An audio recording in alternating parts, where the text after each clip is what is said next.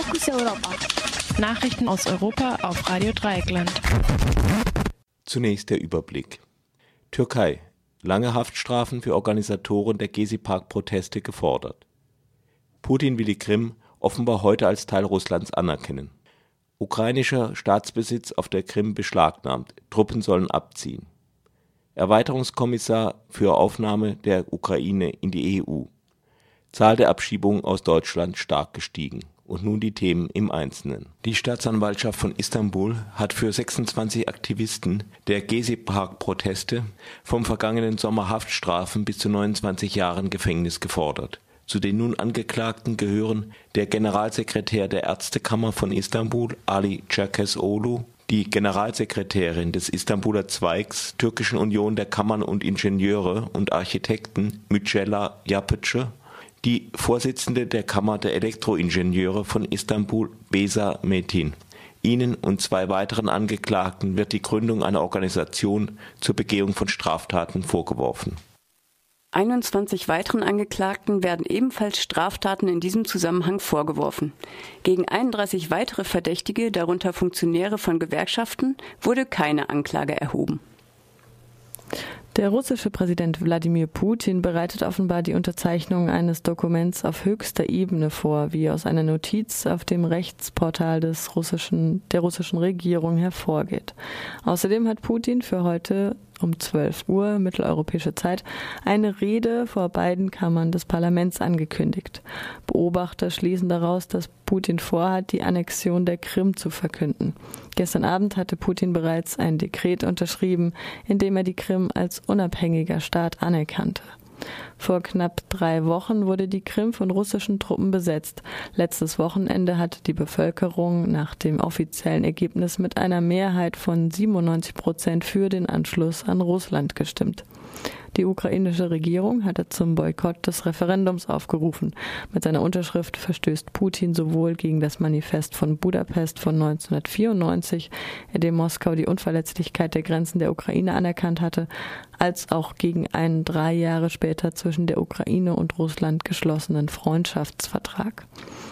Die Ukraine hatte im Gegenzug auf ihr von der Sowjetunion geerbtes Arsenal an Atomwaffen zugunsten Russlands vollständig verzichtet.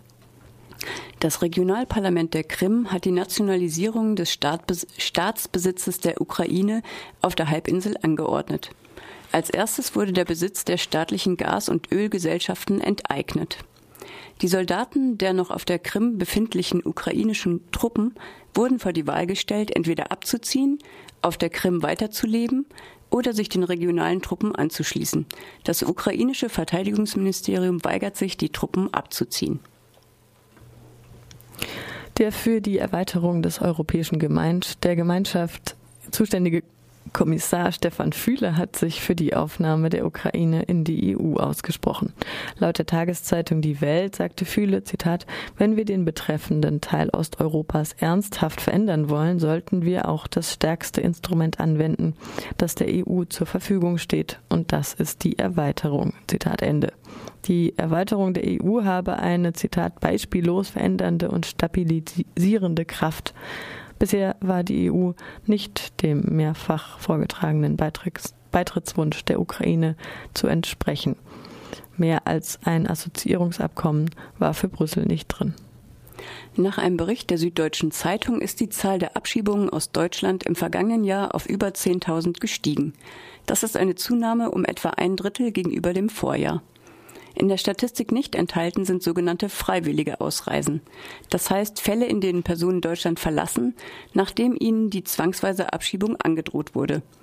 Die meisten Abgeschobenen kamen vom Balkan, aus Serbien, Mazedonien und dem Kosovo. In der Statistik folgen die Türkei und Russland.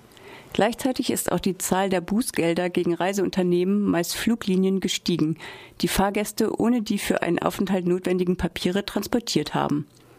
Ulla Jelpke von der Partei Die Linke kritisierte die Abschiebungspraxis als Ausdruck eines unmenschlichen Asylsystems, in dem der Fluchtweg mehr zähle als die Fluchtgründe.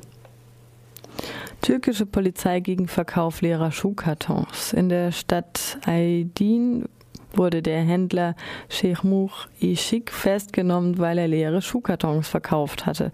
Die Sicherheitskräfte nahmen offenbar an, die Schuhkartons könnten zu Protesten gegen den Ministerpräsidenten missbraucht werden, der zur gleichen Zeit in Aydin eine Rede halten wollte. Bei einer Hausdurchsuchung wurden viereinhalb Millionen Dollar verpackt in Schuhkartons im Privathaus des Direktors des staatlichen Halk Bank gefunden. Auch Erdogan selbst wurde Korruption vorgeworfen. Isik wurde erst nach fünf Stunden wieder freigelassen. Soweit die Fokus Europa Nachrichten vom 18. März 2014.